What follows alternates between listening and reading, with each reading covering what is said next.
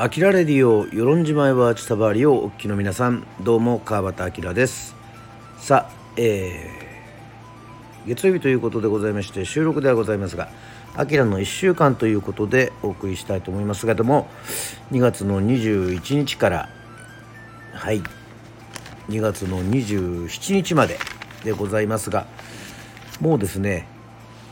えっ、ー、とこの1週間というのはもう2月の27日に向かってのですね、えー、イノベンチュアワード2022ワイタンデーワイタンデーというのは世論でびっくりしたというねあのあれですけども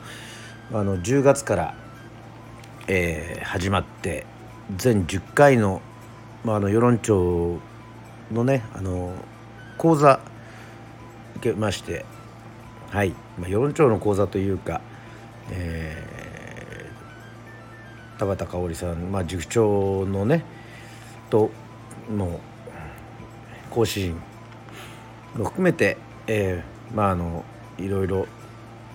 事業立ち上げにこう、まあ、勉強会というか、まあ、自分の夢を語るというかそういうことをもうやりましていわゆる、えー、最終的にプレゼンがあるということでございまして、まあ、プレゼンを、まあ、したんですけども、まあ、ざっと1週間21日まああの手帳にですね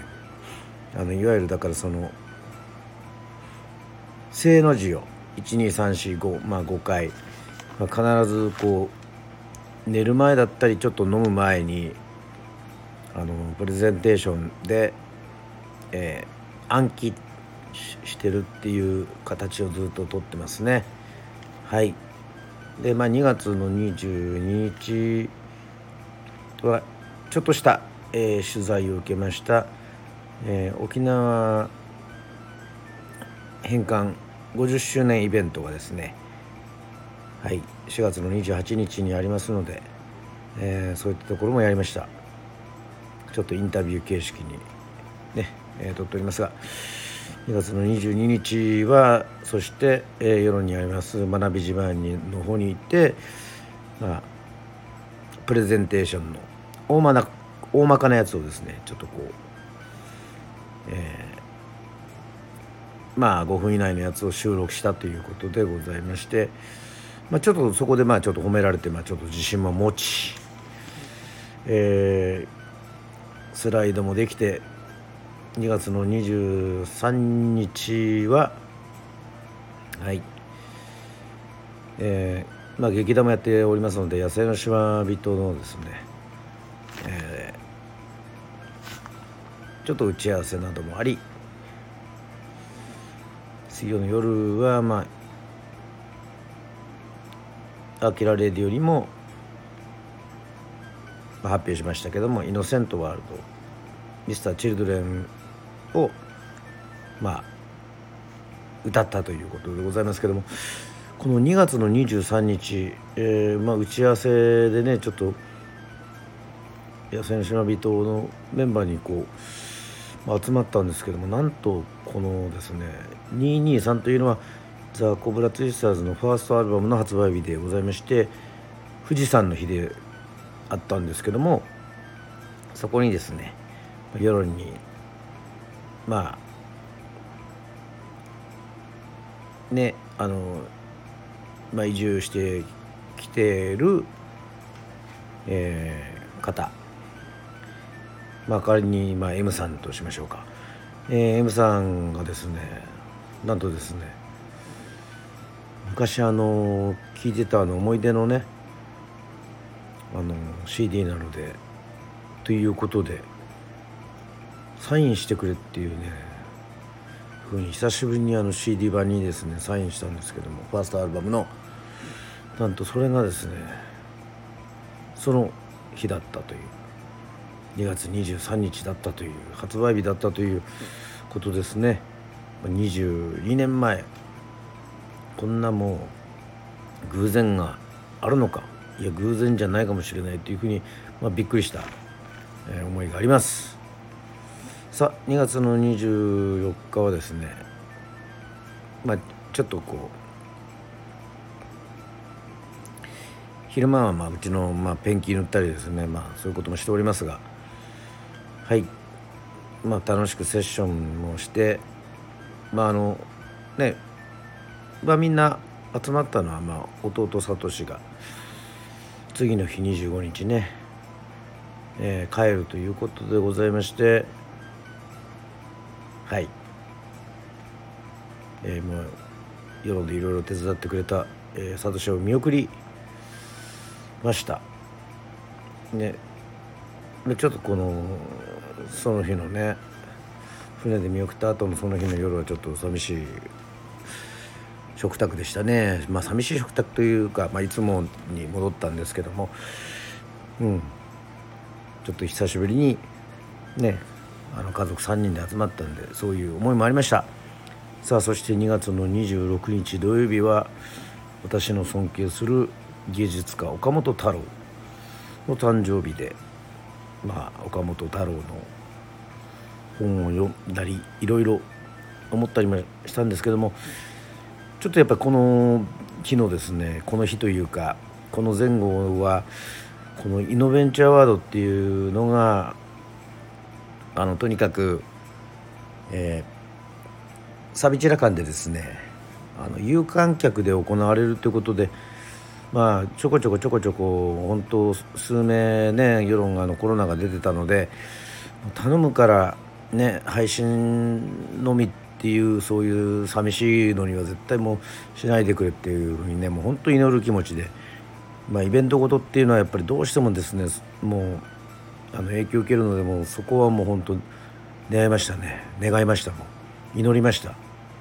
もう前日ももちろん猛練習。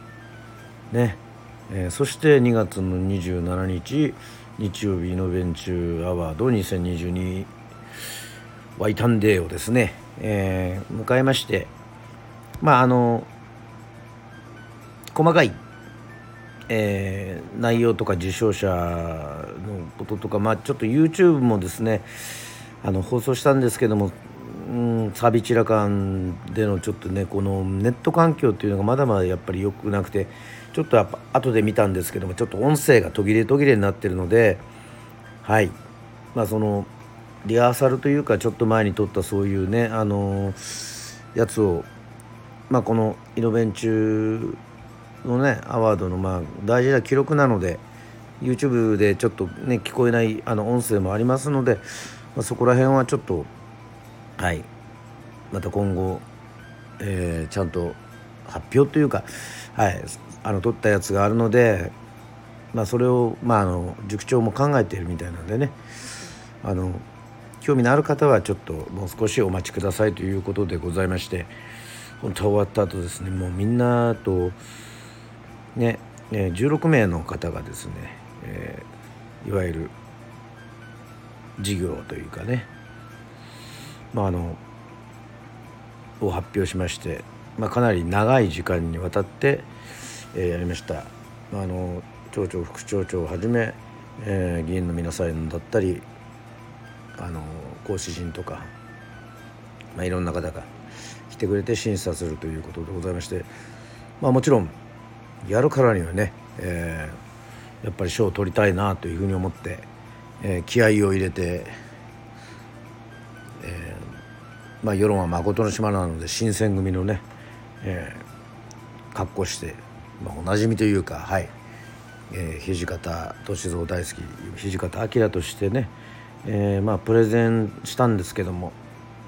まあ、ぜひその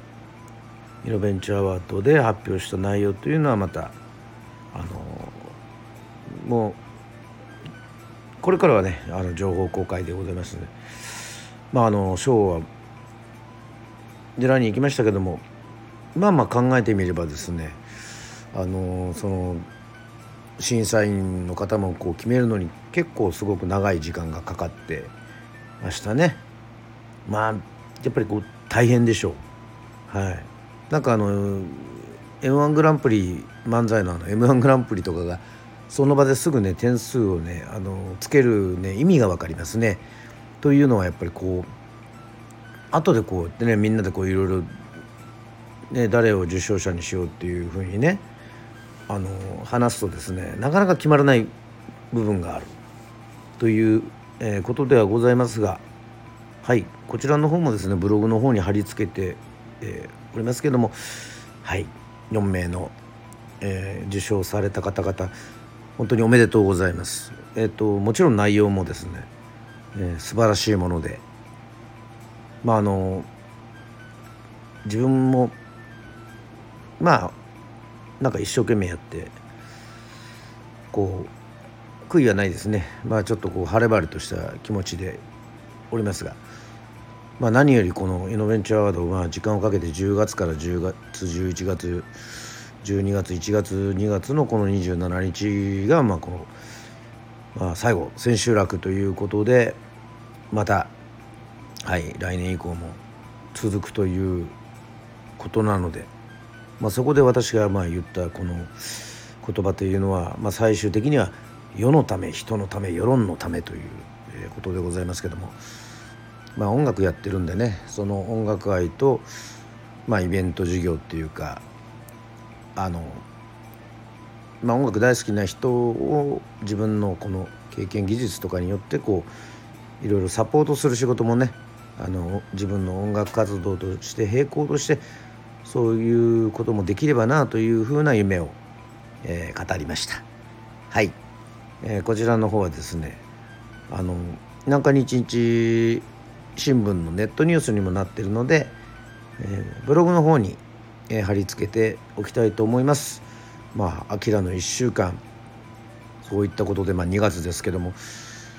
まあ、去年はねやっぱりこう舞台もやっててちょっとこうこの時期のこの過ごし方っていうのはある意味似てますね。こうやはりこう練習してそれを発表するのにこうだんだんどんどんだんだんだんだんまあどんどんどんどんこうテンションを高めていくというそういうような、えー、日でした。なんか終わってちょっとこうほんの少し抜け殻というかちょっと寂しいなというような思いもありますねなんかはいそこまでいろいろこう頑張ってきたというのもありますけども。またあの次の目標などね楽しいことに向かってですね、え